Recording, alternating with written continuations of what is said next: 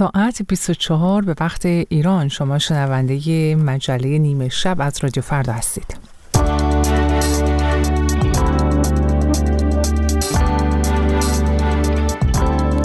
درود بر شما همراهان و شنوندگان رادیو فردا. به ثانیه های آغازین دومین روز از اسفند ماه رسیدیم. آخرین ماه سال 1402 در کنار شما هستیم در این شب من رویا ملکی میزبان شما خواهم بود. در سی دقیقه پیش رو با چند گزارش و خبرهای کوتاه پیش از آغاز این مجله خبری اما از شما دعوت می‌کنم. به وعده هر روز و هر ساعت شنونده آخر خبرها باشید. با همکارم رضا جمالی که اینجا در استودیو در کنار ماست. رضا درود بر شما. درود بر تو رویا و درود به شنوندگان گرامی. روسیه روز سهشنبه رادیو اروپای آزاد. رادیو آزادی را در فهرست سازمان های نامطلوب قرار داد و فعالیت آن را در خاک خود ممنوع کرد. بر اساس سندی که در وبسایت وزارت دادگستری روسیه منتشر شد از این پس خبرنگاران و هر کسی که با رادیو اروپای آزاد همکاری کند و همچنین حامیان مالی یا کسانی که با این رادیو گفتگو کنند در معرض اتهامات حکومت روسیه قرار می گیرند. روسیه در دوم فوریه رادیو اروپای آزاد را عامل خارجی دانسته بود. آمریکا در واکنش به این اقدام مسکو اعلام کرد که روسیه نمی‌خواهد مردمش مطلع شوند. استفان کاپوس رئیس رادیو اروپای آزاد رادیو آزادی در واکنش به نامطلوب خواندن این رسانه گفت که این طبقه بندی آخرین نمونه از این امر است که چگونه دولت روسیه گزارش های واقعی را به عنوان یک تهدید وجودی می بیند. رادیو چند زبانه اروپای آزاد رادیو آزادی که رادیو فردا بخشی از آن است یک نهاد غیر انتفاعی آمریکایی مستقر در پراگ است که از زمان جنگ سرد توسط کنگره آمریکا و از طریق آژانس رسانه های جهانی ایالات متحده تأمین مالی می شود. ایالات متحده روز سهشنبه پیشنویس ارائه شده به شورای امنیت سازمان ملل از سوی الجزایر را که خواستار آتشبس فوری بشردوستانه در غزه بود وتو کرد. به گزارش آسوشیتد پرس از 15 عضو شورای امنیت 13 عضو این پیشنویس رأی مثبت دادند و بریتانیا به آن رأی ممتنع داد. در مقابل ایالات متحده پیشنویس قطعنامه را ارائه کرده که در آن خواستار آتش بس موقت در جنگ غزه شده و با حمله زمینی اسرائیل به رفح مخالفت می کند. آمریکا می‌گوید قطعنامه پیشنهادی الجزایر مذاکرات میان آمریکا، مصر، اسرائیل و قطر را برای ایجاد وقفه در جنگ و آزادی گروگانها به خطر میاندازد. در واکنش به مرگ الکسی ناوالنی مخالف سیاسی ولادیمیر پوتین در زندان ایالات متحده اعلام کرد تحریم های جدیدی را علیه روسیه روز جمعه اعلام خواهد کرد. به گزارش خبرگزاری فرانسه جان کربی سخنگوی شورای امنیت ملی آمریکا روز سهشنبه به خبرنگاران گفت ایالات متحده قرار است یک بسته تحریمی دیگر نیز در پاسخ به ادامه جنگ روسیه علیه اوکراین اعلام کند. همچنین شمار دیگری از دولت‌های اروپایی در اعتراض به مرگ الکسی ناوالنی در زندان سفرای روسیه را در کشورهایشان احضار کردند. همزمان لیودو میلا ناوالنایا مادر ناوالنی با انتشار فیلمی اعلام کرد که مقامات امنیتی اجازه دیدن جسد فرزندش را به اون ندادند او از پوتین خواست که فورا جسد پسرش را آزاد کند تا بتواند او را به روشی انسانی دفن کند الکسی ناوالنی وکیل سابق 47 ساله و منتقد سرسخت حکومت پوتین جمعه گذشته در زندانی نزدیک قطب شمال بیهوش شد و درگذشت. رسانه های ایران روز سهشنبه خبر دادند که شورای عالی فضای مجازی در مصوبه برای نخستین بار استفاده از فیلتر شکن را ممنوع اعلام کرد. طبق این مصوبه استفاده از فیلتر شکن ها در مواردی که دارای مجوز قانونی باشد امکان پذیر است. بر پای این گزارش کارگروهی هفت نفره برای بررسی سازماندهی وضعیت ابزارهای پالایش شکن تشکیل می شود. این کارگروه با مسئولیت رئیس مرکز ملی فضای مجازی، دادستان کل کشور، وزرای اطلاعات، ارتباطات، نماینده سپاه پاسداران و دو نفر از اعضای حقیقی شورای عالی فضای مجازی تشکیل شده و نتیجه بررسی ها را به شورای عالی ارسال می کنند. همچنین طبق این مصوبه وزارتخانه های ارشاد با همکاری وزارت اقتصاد و ارتباطات موظف هستند که تولید کنندگان محتوا و کسب و کارهای فعال در پلتفرم های خارجی را به سکوهای داخلی منتقل کنند. سپاس از رضا جمالی که همراه ما بود و آخرین خبرهای امروز ایران و جهان رو برای ما روایت کرد اما آنچه در این مجله نیمه شب رادیو فردا خواهید شنید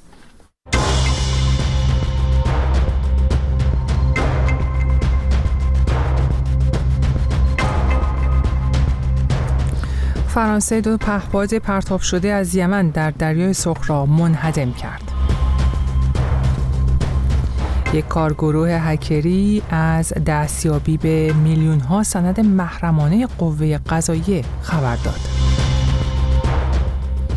و برخورد با دفاتر مهاجرتی برای جلوگیری از مهاجرت نخبگان از ایران دغدغه جدید برای جمهوری اسلامی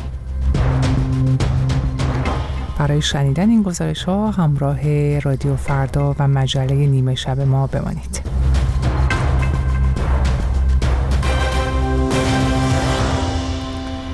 وزارت دفاع فرانسه روز سهشنبه اول اسفند ماه اعلام کرد کشتی های جنگی این کشور در دریای سرخ دو پهپاد را رهگیری و منهدم کردند. پهپادهایی که به گفته وزارت دفاع فرانسه از یمن پرتاب شده بودند. ساعت پیشتر دولت بریتانیا حمله موشکی به کشتی روبمار را که توسط های مورد حمایت جمهوری اسلامی ایران انجام گرفته بود محکوم کرد. جزئیات بیشتر از سپید بهگام. پهپادهای پرتاب شده از سوی حوسی های یمن یک بار دیگر رهگیری و منحدم شدند. این بار وزارت دفاع فرانسه اعلام کرد که کشتی های جنگی این کشور موفق شدهاند. دو پهپاد را که از یمن پرتاب شده بود در دریای سرخ ردگیری و منهدم کنند. بر اساس بیانیه‌ای که وزارت دفاع فرانسه روز سهشنبه اول اسفند ماه منتشر کرد این عملیات در طول دوشنبه شب و طی مأموریت ناوچه های فرانسوی انجام شده که در حال گشتزنی در مناطق مربوط به خود در خلیج عدن و جنوب دریای سرخ بودند. این بیانیه اندکی پس از آن منتشر شد که دولت بریتانیا حمله موشکی به روبیمار کشتی باری ثبت شده در این کشور را که توسط های مورد حمایت جمهوری اسلامی ایران انجام گرفت محکوم کرد. روبیمار که در بریتانیا ثبت شده و پرچم بلیز را دارد صبح دوشنبه سی بهمن در خلیج عدن و در نزدیکی بابل مندب هدف حمله دو موشک حوسی ها قرار گرفت. به گفته یک سخنگوی دولت بریتانیا این حمله موشکی تلفات جانی نداشته است. گزارش ها نشان می دهد که 24 خدمه کشتی روبیمار که به ناچار کشتی را ترک کردند توسط یک کشتی باری با پرچم سنگاپور که آزم بندر جیبوتی بود نجات یافتند. پس از اعلام این گزارش ها یحیی سریع سخنگوی حوسی ها اعلام کرد که روبیمار در آستانه غرق شدن است. کشتی که از بندری در امارات متحده عربی آزم بلغارستان بود و بنابر گزارش ها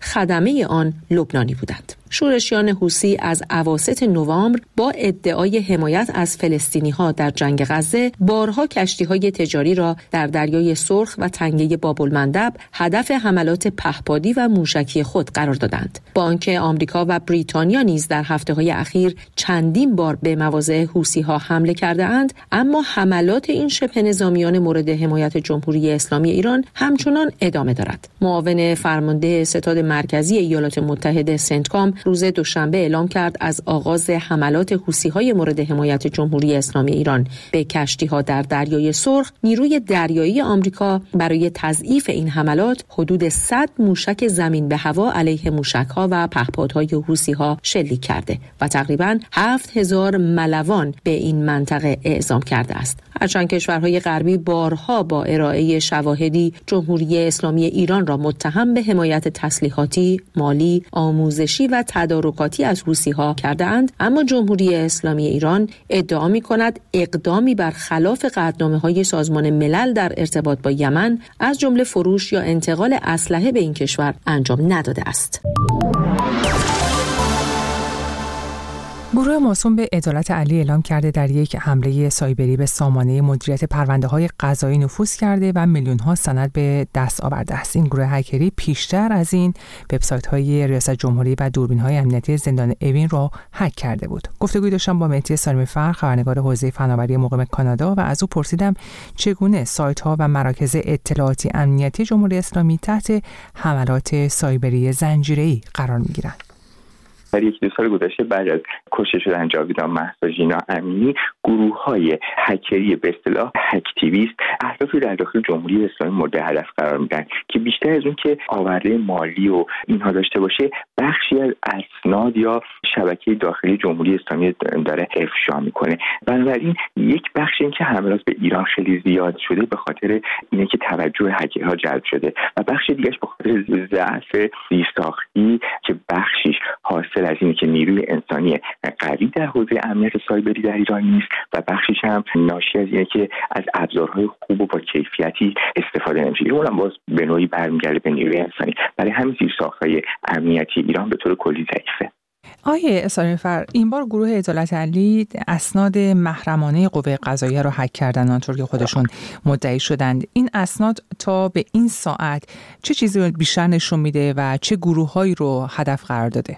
باید توجه کرد گروه عدالت علی با توجه به سابقه که قبلا نشون داده گروهیه که معمولا اهدافش خیلی در دسترس بقیه نیست. مثلا زندان اوین رو حک می‌کنه یا داخل صدا و سیما رو حک می‌کنه جاهایی که به نوع دسترسی های خاص می‌خواد. بنابراین باید در مورد اسنادی که این گروه منتشر می‌کنه همیشه جانب احتیاط رو رعایت بکنیم چون ممکنه که با جهتگیری خاصی منتشر بشه. الان این گروه مدعی شده که سه میلیون سند به دست آورده و به زودی قرار وبسایتی رو عرضه بکنه که توش این اسناد قرار بگیره. نمونه هم منتشر کرده در گروه تلگرامش که بعضیش مکاتبات داخلی قوه قضاییه بعضیش هم حتی اسناد خرج و برج داخلی مثلا دادسرای ناحیه 38 هم اومده. یعنی تا این همه اطلاعات وسیع و گسترده است. باید ببین چه اطلاعاتی منتشر میشه و در مورد راستی آزمایی همه این هم باید دقت بکنیم که باید جداگانه از مسیر دیگری وریفای بشه. ولی حتما انتظار داریم که بخشی از پشت پرده روابطی که انتظار داشتیم وجود داشته باشه ولی برای خیلی از اونها سند و مدرکی وجود نداشته در این اسناد افشا بشه. آیه سالم فر در بخش صحبتاتون اشاره کردین که گروه عدالت علی هکرهای خاص هستن که هک های خاص انجام میدن مثل هک دوربین های زندان اوین و باید حواسمون باشه.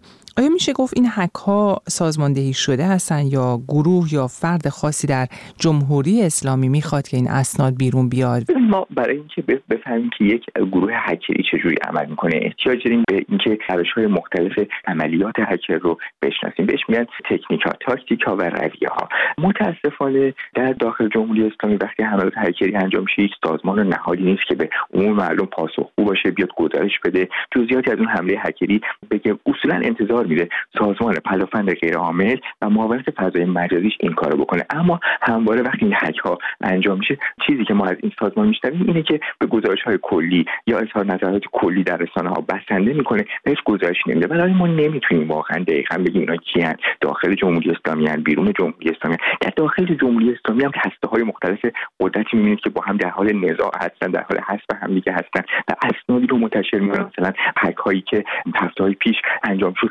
حملاتی که مثلا به قالیباف همزمان بود با حملاتی که پایداری به قالیباف می‌کرد. من نمی‌خوام بگم که مثلا این حملات الزاما با هم ربطی داره ها ولی همزمانی اونها نشون میده که این پشت بین این گروه های هکری که چهره آشکاری ندارن به خصوص در تقابل با جمهوری اسلامی ما هستیم. یعنی ما از نهادها و سازمان هایی صحبت می‌کنیم که در اون پشت دارن در یک نبرد سایبری با هم در حال نزاع هستند. اینکه روی صحنه برای ما چقدر آشکاره و کی به کی وابسته هست قاعدتا خیلی سخته. اما برای ما مردم ایران از لابلای این نزاع داره اسنادی منتشر میشه که لایه های مختلف فرقه تبهکاری رژیم مافیایی جمهوری اسلامی رو عیان می‌کنه. اینکه آشکار میشه یه بشه اینکه حالا در بعدا به چه دردی می‌خوره؟ باید ببینیم که در آینده چی میشه. روزنامه‌نگاران تحقیقی از دل این اسناد چه چیزهایی بیرون میارن در نهایت چه آثاری داره؟ اما تأثیری که ما داریم می‌بینیم که بیشتر از هر چیزی اون تباهی جمهوری اسلامی رو بین شهروندان و افکار عمومی داره آشکار می‌کنه. این حتی از طرف هر گروهی با هر وابستگی چه داخل جمهوری اسلامی چه مجاهدین خلق چه سایر گروه ها باشه. مهدی سالمی فر خبرنگار حوزه فناوری از حک چندین سرور قوه قضاییه گفت. حالی که سیستان و بلوچستان بیش از پیش با بحران بیابی و خشکسالی دست و پنجه نرم می‌کنه علی سلاجقه رئیس سازمان حفاظت محیط زیست از اجرای طرح تحقیقاتی در این منطقه گفته. طرحی که بیش از یک دهه مقامات جمهوری اسلامی درباره اون تبلیغ می‌کنن اما هرگز به نتیجه ای نرسیده. منتقدان این طرح نیز این پروژه رو غیر منطقی و سراب می‌دونند. جزئیات بیشتر از کیانوش فرید. بحران بیابی در سیستان و بلوچستان و باز هم ادعای مقامات ایران برای ایجاد حفاری و استفاده از آب ژرف به عنوان یک راهکار و حل بحران. در حالی که سیستان و بلوچستان بیش از سایر نقاط کشور ایران سالهاست که از بحران بیابی رنج می‌برد و این بحران وارد مرحله فوق بحرانی شده تا جایی که حتی معیشت مردم را در این منطقه تحت تاثیر قرار داده و دچار مخاطره کرده است. حالا علی سلاجقه رئیس سازمان حفاظت محیط زیست ایران می‌گوید تحقیقات بهره برداری از آبهای ژرف در این منطقه در حال انجام است. صحبتهای او در حالی است که پیش از این نیز برخی دیگر از مقامات ایران ادعا کرده بودند که تحقیقاتشان در این باره به نتیجه رسیده است. پروژه‌ای که بسیاری هم با آن مخالف و معتقدند. استحصال یا به دست آوردن آب ژرف در منطقه سیستان و بلوچستان می‌تواند آخرین راهکار برای حل بحران بیابی در این منطقه باشد. مجید مخدوم استاد رشته محیط زیست نیز پیش از این در این باره گفته بود هیچ مستندات قانع کننده علمی و فنی در مورد احیا پذیری ذخایر آب ژرف وجود ندارد. بروید و از تمام متخصصین جهان بپرسید کدام عقل سلیمی فقط برای استحصال یک چاه 100 میلیارد تومان هزینه مطالعات اکتشاف و حفاری می کند که بتواند در شبانه روز فقط 1500 متر مکعب آب که چیزی حدود 15 لیتر در ثانیه است را به دست بیاورد. بسیاری هم ادعای نجات دادن این منطقه با طرح آبهای ژرف را تنها دکانی جدید خواندند برای پولهای هنگفتی که این وسط خرج می شود و چاههایی که بیدلیل زمین را زخمیتر و خشکتر می کنند و آبدهی ندارند نیکاهنگ کوسر کارشناس محیط زیست و آب هم این راهکار را دستاویزی برای اجرای پروژه های گران قیمت می داند. بر اساس دانشی که امروز ما داریم ذخایر آب ژرف ذخایر معمولا استراتژیک هستند و استفاده از این ذخایر در موقعیتی که راهکارهای دیگری برای تامین آب وجود داره منطقی نیست.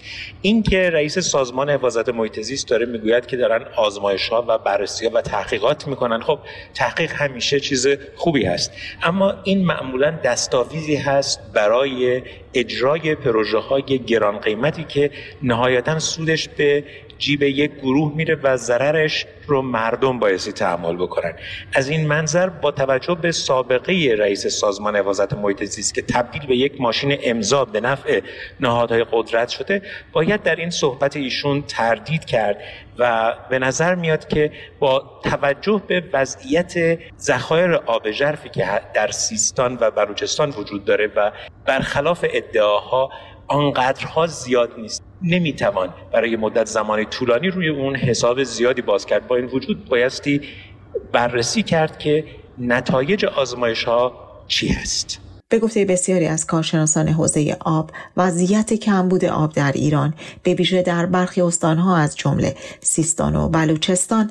علاوه بر شتاب گرفتن تغییرات آب و هوایی ناشی از چند دهه سوء مدیریت و سیاست های غلط در زمینه منابع آبی است. که ایران را اینگونه دچار نوعی خشکسالی انسان ساخت کرده است. صفحه رسمی رادیو فردا در اینستاگرام instagram.com رادیو فردا دوازدهمین دوره انتخابات مجلس شورای اسلامی و در سایه اون مجلس خبرگان رهبری موضوع مشارکت شهروندان برای نظام دینی حاکم رو جدیتر از همیشه کرده. آن هم پس از مشارکت پایین شهروندان در انتخابات ریاست جمهوری 1400 و به دنبال اون های گسترده 1401 خورشیدی که حکومت رو با بحران مشروعیت روبرو کرد. این بار به نظر می‌رسه جمهوری اسلامی برای آنچه مشارکت حد اکثری مینامه همه ابزار و توان خودش رو بسیج کرده. محمد زرقامی گزارش میده. رأی دادن یا رأی ندادن؟ موضوعی که به نظر می‌رسد جمهوری اسلامی تا حدی آن را پذیرفته که حالا تابلوی نوشته شهرداریش در شهری مانند کرمان می شود رأی ندادن مساوی رأی دادن به وضع موجود. پس به این ترتیب باید پذیرفت وضع موجود با دولت ابراهیم رئیسی که مورد تایید رهبر جمهوری اسلامی است محل مناقشه ای شده برای رسیدن به یکی از کهنه کلید های انتخاباتی نظام حاکم دینی در ایران. باید حضور حداکثری در انتخابات داشته باشیم. شهروندان چه منتقدان خاموش چه آنها که مشارکت فعالی در اعتراضها دارند تقریبا به این باور رسیدند که با فرارسیدن فصل انتخابات سختگیری های حکومتی به قول این گروه شل می شود تا همه بیایند. این حضور مردم در روز انتخابات یک حضور واضحتر از همه جای دیگر است. حضور شهروندان برای آیت الله خامنه ای رهبر جمهوری اسلامی و حامیان این حکومت به قول هشتگی که در شبکه های اجتماعی زده اند این بار فرق دارد. از 1401 تا اسفند 1402 که انتخابات مجلس شورای اسلامی را با خود به همراه می آورد ایران شاهد اعتراض های گسترده خونباری بوده است. به تعبیر صدیقه وسمقی فعال سیاسی ساکن تهران که میهمان من در برنامه از کجا تا ناکجا بود درخواست حکومت برای مشارکت شهروندان باستاب شنیده شدن صدای مخالف آنهاست اگر حکومت مطمئن بود از اینکه اقشار وسیع مردم طرفدارش هستند به هیچ وجه نگران نبود که بیاد و این رو اثبات بکنه و جلوی چشم همه جهانیان و مخالفانش قرار بده نتیجه این رو. هرچه بازار مناظره های تلویزیونی با نقد آتشین حکومت در صدا و سیمای جمهوری اسلامی و شبکه های مجازی داغ است این سمت شهروندانی هستند که اصلا انتخابات در جمهوری اسلامی برایشان به گفته حسین مرعشی دبیر کل حزب کارگزاران سازندگی در یک برنامه تلویزیونی جدی نیست. مادامی که در به عنوان یک ضرورت به عنوان یک ضرورت رهبری بخش های از اختیاراتشون رو قدرتشون رو به مجلس منتقل نکنن. بخش از قدرت رو به دولت منتقل نکنن. منتخبان ملت قدرتمند تلقی نشه و نزد مردم مردم انتخابات جدی نمیگه آن طرفتر حضور پرتعداد چهره های معروف در صدا و سیما به همراه صحنه های رقص و آوازخانی مجریان برنامه های تلویزیونی است. تبلیغاتی که حالا برای بالا بردن درصد مشارکت روی صندوق های خارج از شهرهای بزرگ متمرکز شدند. یه روستا یه عالم ره همه این سر و صداها در نهایت می‌رسد به کلیدواژه های آشنای چهار دهه گذشته. به خاطر حفظ خون شهدا حرف رهبر من انتخابات شرکت سرباز آماده باش مقام معظم رهبری هست. مشخص نیست جامعه تا چه اندازه در انتظار فهرست های انتخاباتی جریان های مشارکت جوست که باید ستاد انتخابات کشور تاییدش کند. اما ظاهرا همان که روزنامه اصولگرای نه دی نوشته است را باید باور کرد. رقابت در پایتخت بین دو فهرست است. فهرستی که اگر بالا و پایینش کنید می‌بینید بیشترشان چهره های اصولگرای نزدیک به حکومت هستند. نگرانی از مشارکت پایین در انتخابات را در صحبتهای این مجری تلویزیون حکومتی ایران محمد حسین رنجبران هم می شود دید. از سال 98 یا اوایل 98 تقریبا دولت شل کرد. آقای روحانی شل کرد. ببینید همه معتقدن آقای روحانی دو, دو سال آخر رو اگه نگیم دولت رو رها کرد بعد بگیم که خیلی دیگه ایشون وقتی که بعد بذاشت بذاره نمیذاشت. نظارت که بعد می‌کرد نمی‌کرد. ایشون به زور در واقع انقدر بهش گفته شد تا پشت صندلی در واقع اون کمیته که برای کرونا مبارزه با کرونا شد نشست. و این یکی از عواملی بود که مردم واقعا دیگه تلخ شدن. گفتن برای چی رأی بدیم اما این نگرانی در میان اصلاح طلبان را شکافی به نام بلا تکلیفی پر کرده است. مهدی محمودیان عضو سابق حزب اتحاد ملت ایران اسلامی هم در گفتگو با تارنمای دیدار به سال 98 رجوع می کند و از تصمیم حکومت به خالص سازی و انتخابات پیش رو می گوید. حتی در صورت تایید صلاحیت همه اونایی که در انتخابات شرکت کردن. یعنی فرض کنید همه اونایی که شرکت کردن و حتی اونایی که شرکت نکردن به از ترس اینکه مثلا اگه شرکت کنیم رد صلاحیت میشیم همه اونایی که من اصلاح طلب تایید صلاحیت بشم خیلی هم تندرو هم خیلی هم رادیکال هم خیلی هم آرمانگرا هم انتخاب بشم باز هم مجلس یعنی نهادهای انتخاباتی و به خصوص مجلس اساسا ظرفیت هیچ گونه تغییری براش باقی نمونده. حتما شما هم این تصاویر را دیده اید بسته های حاوی کیک و کلوچه و خلاصه خوردنی های خوشمزه. بسته هایی که حوزه های مقاومت بسیج تهیه و توضیح کردند و زیرش با یک هشتگ نوشته شده من هم رأی میدم خبرها و گزارش ها را در وبسایت رادیو فردا به آدرس رادیوفردا.com دنبال کنید. سلمان سید. افقهی قائم مقام بنیاد ملی نخبگان از تفاهم با پلیس برای برخورد با دفاتر مهاجرتی و جلوگیری از مهاجرت سازمان یافته نخبگان خبر داده. دولت ابراهیم رئیسی در حالی سعی در جلوگیری از مهاجرت افراد نخبه در ایران رو داره که بر اساس گزارش اخیر مرکز آمار جمعیت زیادی از فارغ و تحصیلان آموزش عالی در این کشور با کمبود فرصت شغلی مواجهند جزئیات بیشتر از مهران کریمی. سیاست جدید دولت برای جلوگیری از مهاجرت افراد متخصص و نخبه.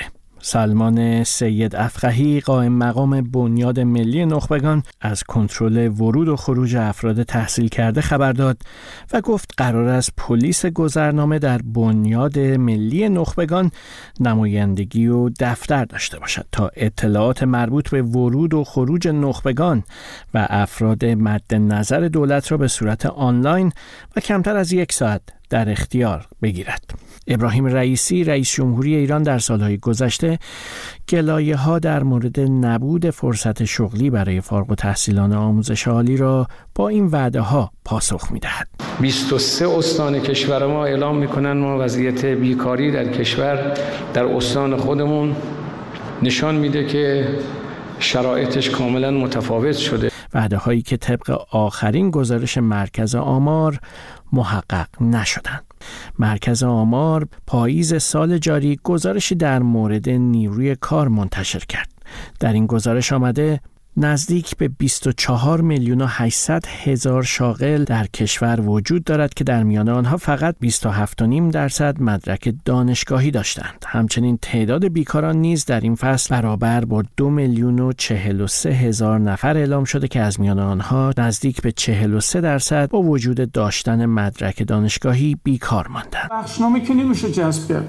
نمی‌تونیم بخشنامه کنیم عزیزان نروید یا از اون برم بخشنامه کنیم. عزیزان بیایید. اونجوری که نمیشه. یک شنبه پانزدهم بهمن در نشستی که خانه اندیشمندان علوم انسانی با موضوع آسیب شناسی مهاجرت نخبگان برگزار کرده بود علی اکبر صالحی رئیس پیشین سازمان انرژی اتمی تلویحا نبود فرصت شغلی برای جوانان متخصص را مرتبط با منزوی شدن ایران در جامعه بین المللی دانست. نماز جمعه هم اگه ببینید عمدتا اینجوری هم بزرگوارانه میگن شغل ایجاد کن آقای دولت خب که دولت مردان نشستن وزرا نشستن که شغل ایجاد نکنن. اگر ما می‌خوام شغل ایجاد کنیم اینا سرمایه گذاری می‌خواد دیگه. بخش و سرمایه گذاری و فناوری جامعه جهانی یک جامعه در هم تنیده شده.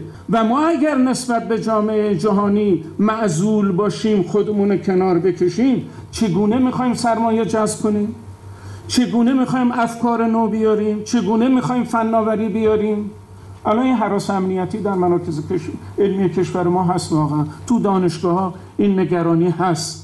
بیکاری اما تنها یکی از دلایل اصلی روند افزایشی مهاجرت افراد با تحصیلات عالی است. شماری از دانشجویان و اساتید می‌گویند در بیش از یک سال گذشته فضای دانشگاه ها امنیتی تر شده و ناامنی در دوران تحصیل به اوج خود رسیده و همین وضعیت برای بسیاری از دانشجویان چاره غیر از انتخاب گزینه مهاجرت باقی نگذاشته است. یکی دیگر از عوامل بالا رفتن نرخ در ایران شکاف جنسیتی در بازار کار و پایین بودن امنیت اجتماعی است. دنیای اقتصاد آذر ماه به نقل از مدیر رصدخانه مهاجرتی ایران نوشت که در سال 2021 بالغ بر 52 درصد اقامت‌های دائم صادر شده برای ایرانیان در کانادا، 45 درصد در فنلاند و 49 درصد در استرالیا مربوط به زنان بوده. مهاجرت زنان در سالهای اخیر افزایش داشته.